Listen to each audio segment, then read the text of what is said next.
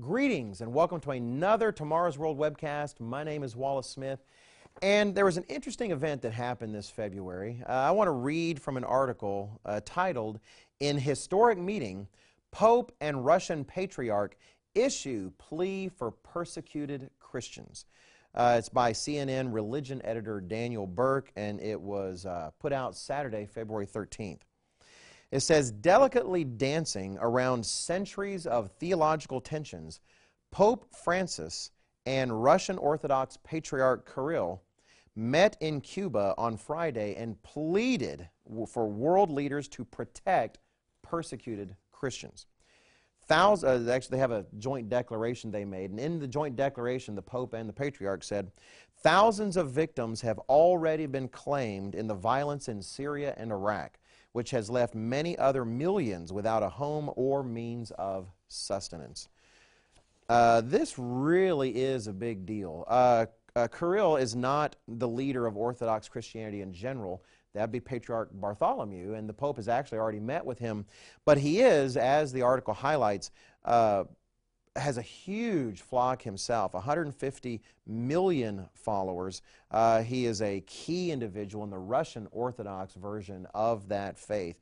Uh, and so, as a result, and actually it says here uh, that Kirill leads the biggest and, in some ways, the most defiant branch of Orthodoxy.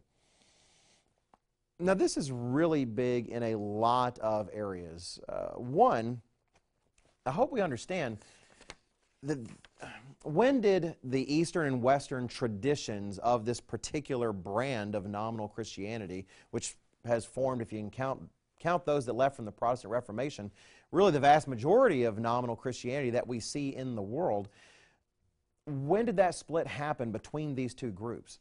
The year 1054. We're talking about almost a thousand years ago, a huge split, uh, often called the schism, this great schism between the two branches. Um, there's several things to note about this kind of meeting.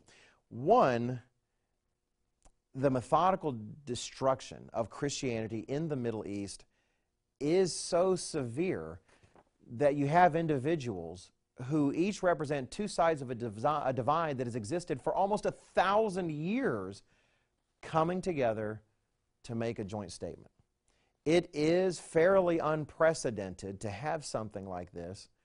Why? Because it's a huge division, and yet they see the threat as so great that they're willing to do some of this PR work, if you will. In fact, it's been uh, stated that visiting with the Russian Orthodox leader uh, by the Pope might actually bolster uh, some of um, Putin's uh, work in the area and, and his standing in the area.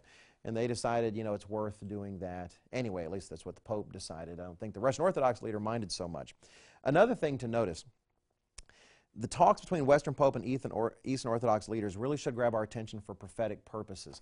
Uh, I don't want to go into detail for this. I want to save myself some time on the webcast, but I do encourage you to consider, uh, if you're interested in such things, our booklet on the Beast of Revelation. Uh, in that, the author there, John Ogwyn, um, talks about the two legs of the final resurrected Roman Empire power. And in those two legs, you have Eastern and Western represented, both of them playing a role.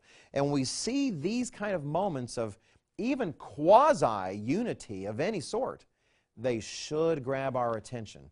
So rather than go on on that a, whole, a great deal, if you're interested in prophecy, you're not going to beat the booklet we have on the beast of Revelation. I highly encourage you take a look.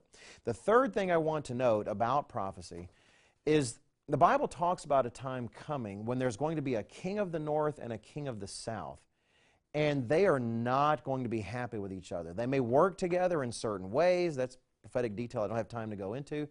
But there will be a king of the north, a vast power on the world stage, and a king of the south, another vast power on the world stage and they're going to push at each other. Uh, one's going to offend the other. That is part of the conflicts the Bible promises us is to come. You can read about the details yourself in Daniel chapter 11. That king of the north is a European superpower, and that king of the south is an Arab superpower, a confederacy of nations. Uh, individuals in those places as well, but you're talking about a European superpower versus an Arabic superpower. and you have Europe still, in ways it just simply cannot forget, as much as it tries, tied to the Catholic Church. When you see these kinds of tensions come to such a level that individuals who basically personify in their own ways the two vast branches of the largest religion in the world, it should get our attention. God is working with the pieces on his chessboard to bring about the end game that he has long foretold. Be watching because these things are coming to pass. And we'll do our best to help you see them. I uh, hope that you've enjoyed this webcast, and I hope you'll check out everything we have to offer on tomorrowsworld.org.